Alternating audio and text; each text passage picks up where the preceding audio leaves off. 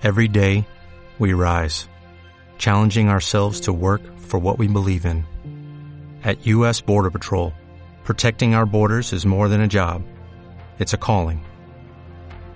Agents answer the call, working together to keep our country and communities safe. If you're ready for a new mission, join U.S. Border Patrol and go beyond. Learn more at cbp.gov/careers. Estás escuchando No pierda de vista el podcast de Javier Solórzano, una entrega semanal para saber de los temas que van y vienen. El resumen de lo más importante de la semana. Aquí andamos agradeciéndole profundamente que estemos eh, como todas las semanas, con la posibilidad de conversar con usted y que podamos ofrecerle información armado de cosas y vayamos viendo qué pasa, ¿no? Este, no tanto para tratar de adivinarle, sino para tratar de entender en buena medida lo que, lo que se puede venir. Mire, eh, partamos de algo. La, eh, el caso Emilio Lozoya es hoy lo que atrapa. Atrapa por muchas razones, ¿eh? Atrapa, la verdad, ¿eh? Yo creo que no le demos vuelta. Atrapa porque hay morbo. Atrapa porque eh, uno presume que va a haber unos videos que nos van a volver locos. Atrapa por todo eso. Pero también atrapa por una razón muy importante. Porque quizás estemos ante la posibilidad de que enfrente la sociedad por primera vez, de manera muy precisa, una revisión junto con la aplicación de la justicia a hechos de corrupción que en diferentes matices a lo largo de mucho tiempo han sido condición del ejercicio del poder en México. Eso yo creo que es lo relevante. Eh, ha habido muchos intentos en el pasado de luchar contra la corrupción. Recuerdo uno, quién sabe si se acuerda usted, pero que era el de eh, la renovación moral, aquella famosa de Miguel de la Madrid. Pero en general no ha habido así que uno eche por delante proyectos que uno diga estos se han consolidado. Esta eh, máxima del presidente López Obrador yo creo que tiene que ser considerada, muy considerada, porque la lucha contra la corrupción para el presidente y para la sociedad tiene como diferentes frentes. Uno lo tiene en la cotidianidad. ¿Qué quiere decir? Yo voy, hago un trámite y no me sacan lana o no me dicen le falta un papel para que yo dé una lana y aparezca un gestor y le dé la lana para que yo tenga, eh, consiga el trámite que estoy haciendo. La esquina estaciono mal el coche o me paso el alto o estoy este, eh, haciendo escándalo en la calle porque es una fiesta, bueno, espero que no pase por lo del coronavirus, pero digamos, eventualmente. Entonces, no, yo le doy, vaya, se eche unos refrescos, ¿no? Eso es una cultura que se ha ido construyendo es una forma de vida que hemos construido.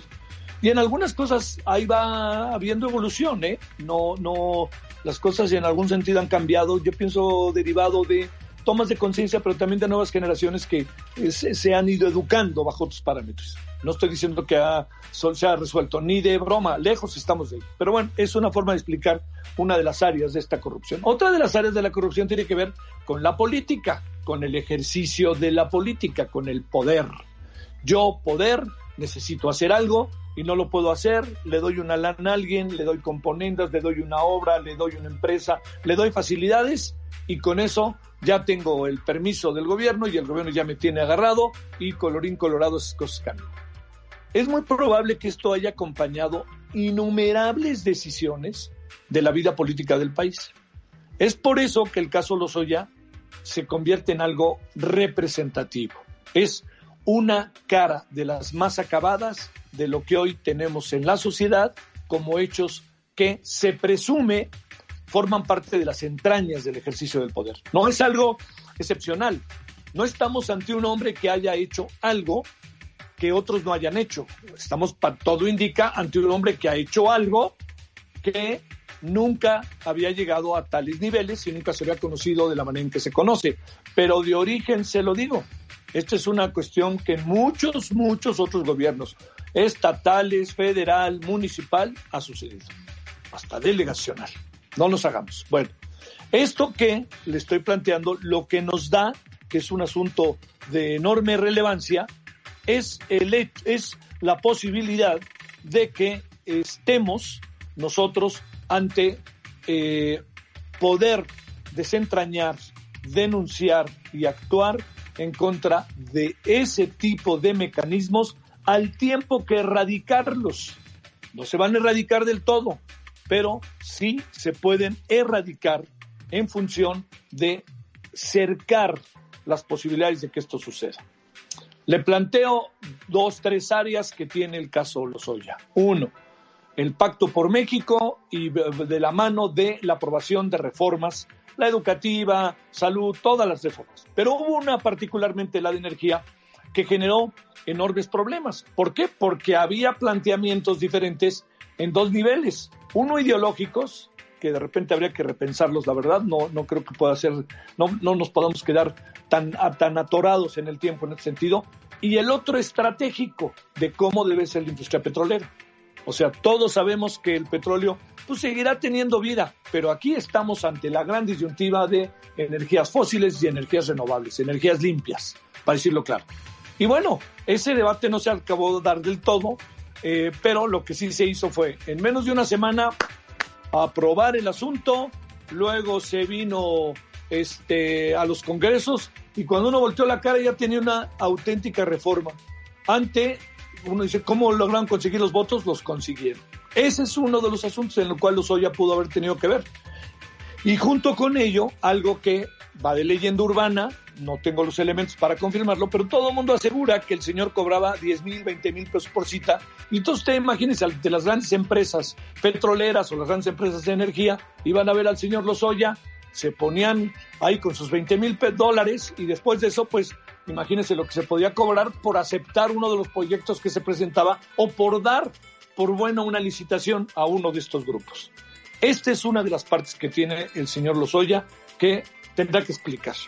La otra parte tiene que ver con, de ahí mismo derivado, Odebrecht, que no se nos olvide, el caso Odebrecht empezó durante el sexenio de Felipe Calderón este caso Odebrecht, en donde sigue la secuela de Odebrecht, soltando la naquilla ya para poder conseguir sus, eh, sus permisos y sus obras, como sucedió en muchas partes del mundo, particularmente América Latina, incluye Estados Unidos.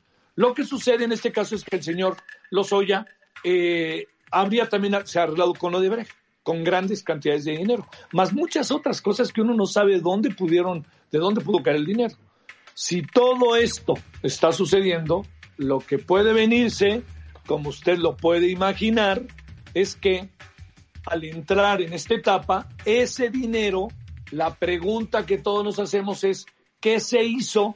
Además de comprarse sus juguetes, una casa, todas estas cosas que ya se empiezan a ser públicas, pues muy probablemente ese dinero se fue a las campañas políticas.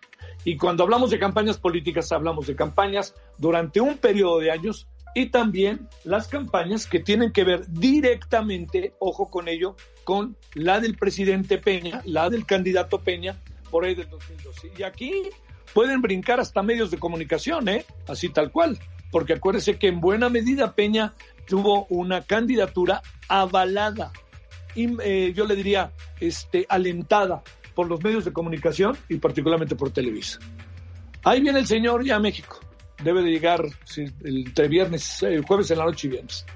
¿Qué puede traer? Pues trae un arsenal, porque a la usanza de el señor Carlos Ahumada grababa todo el que entraba a su oficina o a su casa o no sé dónde, o a una casa que tenga. Entonces ahí puso una camarita, nadie se dio cuenta y confió. Pero está muy fuerte que un hombre tan cercano al presidente haya, haya sido tan desleal, porque en algún sentido veamos las cosas desde dentro. Les grabó a todos, ¿no? Como si él fuera inocente.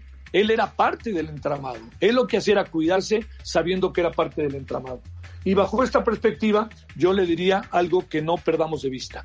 Lo que hizo el señor Lozoya es algo que no lo exonera de sus responsabilidades. La negociación que está haciendo no lo exonera de sus responsabilidades. Lo que sí está pasando es que el señor Lozoya hoy, en función de lo que hizo, de lo que planteó, está tratando de atemperar las acusaciones en su contra, de inhibirlas, limitarlas. Y sobre todo, yo presumo que la de su esposa y la de su mamá. A mí siempre me ha parecido un despropósito fenomenal que la mamá y la esposa estén metidas en todo este berenjenal. La verdad que no puedo entender cómo, a sabiendas de que eran hechos de corrupción, hechos irregulares, puso a su mamá y a su, esposa en esto, ¿no? es realmente un, un asunto eh, desleal desde todos los sentidos. Oiga, se lo pregunto a usted. Imagínese que usted está metido en toda una serie de estos acontecimientos. Dice, pues si algo hago yo es sacar a mi familia, no meterla. Y metió a la familia y la, la señora fue detenida en Alemania. Este, imagínese cuál es la vida de estas dos personas hoy en día. Y todo porque el hijito o el esposo los metieron en, en el camino. Bueno, esta es una de las partes que vamos a tener los próximos días y que vale la pena no perder de vista, porque puede, va a ser escandaloso, sí, pero es una oportunidad dorada para este país, para el gobierno, para mostrar al gobierno que sabe hacer las cosas y aplica la justicia. Conste que dije sabe hacer las cosas. No vaya a ser que se nos pelen por la puerta de atrás todos estos personajes que hoy aparecen como responsables de delitos. Ojalá el gobierno no baje la guardia, arme bien las carpetas y vámonos, que se haga lo que se tiene que hacer y que acabe eh, sentenciado y en la cárcel quien debe de acabar sentenciado y en la cárcel después de un debido proceso. Bueno, punto. Vamos a lo siguiente. Los siguientes coronavirus que estamos metidos en, nos salimos de la bronca y va a ser muy difícil que salgamos. Las contradicciones informativas nos han llevado a un proceso sumamente delicado. ¿Por qué razón? porque no se alcanza a resolver en el imaginario colectivo exactamente en qué estamos. Ya acabó la pandemia, está a punto de acabar, ya chatamos la curva, la curva ya la controlamos, los casos siguen, no siguen, los fallecimientos no son todos los que decimos y son más. En fin, el discurso ha confundido a la población. Y le voy a decir algo, ha confundido a los gobiernos estatales. Esto no hay que perderlo de vista. Los gobiernos estatales hoy están en muchos momentos con confusiones derivado del gobierno federal. Por eso han tomado distancia. Por eso algunos han dicho, yo me voy por mi camino y me voy por la libre, porque si les hago caso del famoso semáforo que no entiendo, vaya usted a saber en qué, termino. Bueno, tan es así que el propio gobierno de la Ciudad de México, que creo ha desarrollado una estrategia sumamente interesante, está también en eso. Bueno, esto es muy importante considerarlo porque lo que viene van a ser días sumamente difíciles, porque en la medida en que empezamos a salir con todo y semáforo naranjo, como le quiera usted atorar al asunto, en este semáforo lo que va a acabar sucediendo va a ser que al salir pueden existir realmente condiciones para que haya más contagios. No estoy diciendo rebrote, más contagios. ¿Cuándo? empiezan los rebrotes es cuando uno tiene controlada la pandemia. No la tenemos controlada. O sea, quiere decir, ya casi acabamos, pero de repente, ¡pum!, surge otra vez. Aquí es, no hemos todos sido contagiados. Entonces, en la medida en que esto empieza a, este, a salir, pues con la curva alta, pues resulta que todos los que no nos hemos contagiado nos podríamos contagiar. Y colorín colorado, otra cosa otra vez. Entonces, queda claro que ahí estamos todavía en un momento, me atrevo a decir, muy difícil. Y por lo tanto, eh, bueno, va de nuevo. El gobierno ha sido, yo de repente lo veo poco sensible ante los fallecimientos. Aquí le he dicho una y otra vez y se lo vuelvo a decir, qué importante sería que el gobierno tuviera una estrategia de cada día guardar un minuto de silencio en función de los muertos del día con día, que entiendo que muchos son acumulados, pero del día con día, es un poco recordar a nuestros muertos. Son nuestros muertos. No los volveremos a ver y los tendremos en nuestro eh, imaginario, pero no los volveremos a ver. Entonces hay que saberles decir adiós porque ni siquiera les podemos decir adiós porque no puede haber un velorio porque inmediatamente pueden aparecer los procesos de contagio. Bueno, este segundo asunto que no va a parar. A ver qué nos dicen el fin de semana.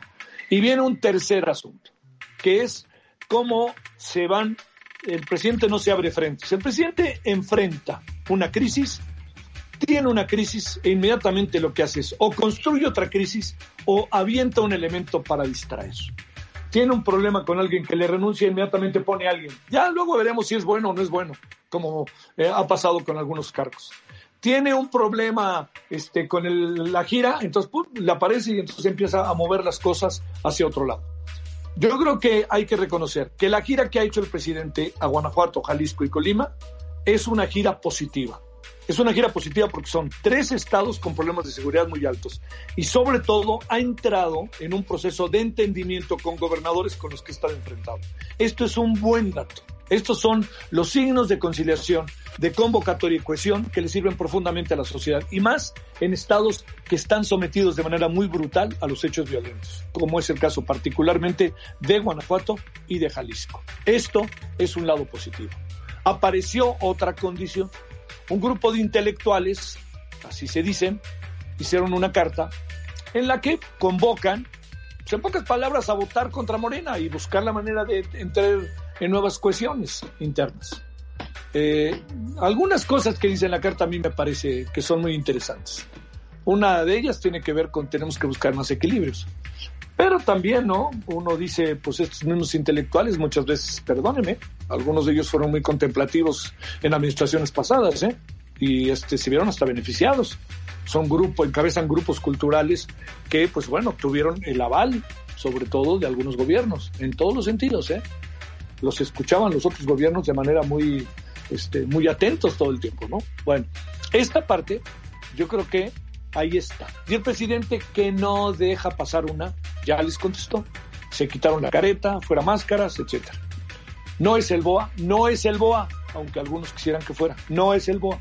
Es un grupo de intelectuales reconocidos que lanzan una iniciativa para el que la quiera agarrar, que la agarre y el que la quiera dejar pasar, que la deje pasar. Y ya sabíamos que el presidente iba a contestar. Lo importante es alentar el debate. Lo más dañino que hemos tenido en las últimas semanas es que nos hemos dado con todo, pero no hemos encontrado puntos de confluencia para debatir. ¿Qué estamos discutiendo, diría uno? Estamos discutiendo al gobierno del presidente, estamos discutiendo el estilo del presidente, estamos discutiendo qué. Están apareciendo grupos que no les cae bien el presidente y en el fondo hay mucho de clasismo en el que no les cae bien. O estamos del otro lado, el presidente lanzando pullas también de clasismo, pero en otro sentido. La clave es encontrar el punto de lo que tenemos que debatir. Tres temas propongo para debatir. Uno, la economía. La economía no puede seguir en los mismos términos en los que está las proyecciones y la realidad actual ya nos colocan bajo una situación verdaderamente adversa. Segundo, seguridad. Sigue siendo condición importante en el país en términos de la seguridad lo que le pasa a cada ciudadano en muchos estados de la República Mexicana, muchas ciudades. No ha cambiado y sigue la presencia de la delincuencia organizada que se convierte en tan fuerte que golpea a los ciudadanos que simple y sencillamente les ocurre que están en el peor lugar en el peor momento. Dos asuntos centrales. Y el tercero es, se tienen que sentar a conversar más a menudo los poderes. Hay algo con el Poder Judicial, pero se tienen que sentar los gobernadores, no basta con que los reciba solamente la secretaria de Gobernación y sus muy buenos oficios, hay que reconocerlo. Se tienen que sentar con el presidente. En cada uno de estos estados ahí se va avanzando, sobre todo por el tono, es mucho más eh, conciliatorio, que de eso se trata, y también con el legislativo. ¿Por qué razón? Porque debe de entenderse algo. El presidente es, tiene la mayoría en el Congreso, pero hay otras fuerzas. Y en las propias fuerzas de Morena hay cada vez más divisiones. Entonces es importante conciliar. Hablo de los poderes estrictamente establecidos, pero también hablo de los otros poderes. No vamos a dejar de pelearnos el presidente y los medios. Veo muy difícil que pasemos a otra etapa, pero sí veo muy a la mano algo importante, que, demos, que encontremos puntos de, de coincidencia para el debate, no coincidencia para pensar igual, coincidencia de lo que debemos debatir. El resto, pues está, va y viene, ¿no? El resto va y viene, no hay, no hay de otra, pues, este, a mí no me parece tan mal que hayan sacado los, los, este, los intelectuales su comunicado y no me parece nada malo que les respondió el presidente. Eso enriquece a la sociedad. No es un asunto tan menor, ¿eh?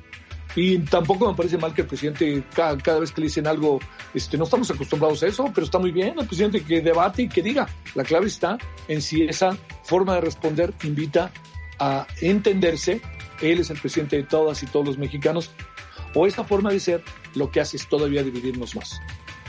Asuntos que tendremos que ir viendo, reflexiones que hoy aparecen en el marco de la pandemia, en un momento crítico de ella, y sobre todo, pues este, medio de algo que sin lugar a dudas va a acabar siendo profundamente mediático, escandaloso, morboso, pero ojalá entre en las entrañas del sistema político mexicano. Las críticas que hace el presidente al sistema político mexicano me parecen tan precisas que cuesta trabajo decirle que no.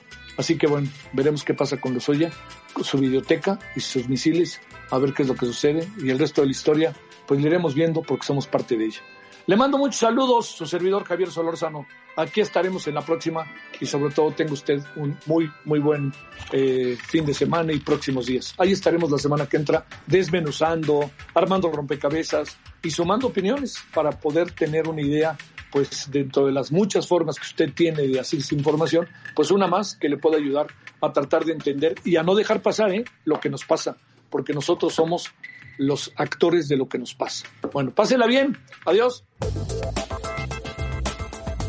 No pierda de vista el podcast de Javier Solórzano.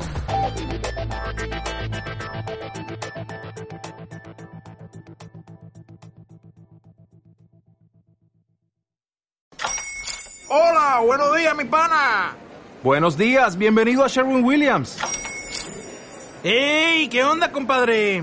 ¿Qué onda? Ya tengo lista la pintura que ordenaste en el ProPlus app. Con más de 6.000 representantes en nuestras tiendas listos para atenderte en tu idioma y beneficios para contratistas que encontrarás en aliadopro.com. En Sherwin Williams somos el aliado del PRO.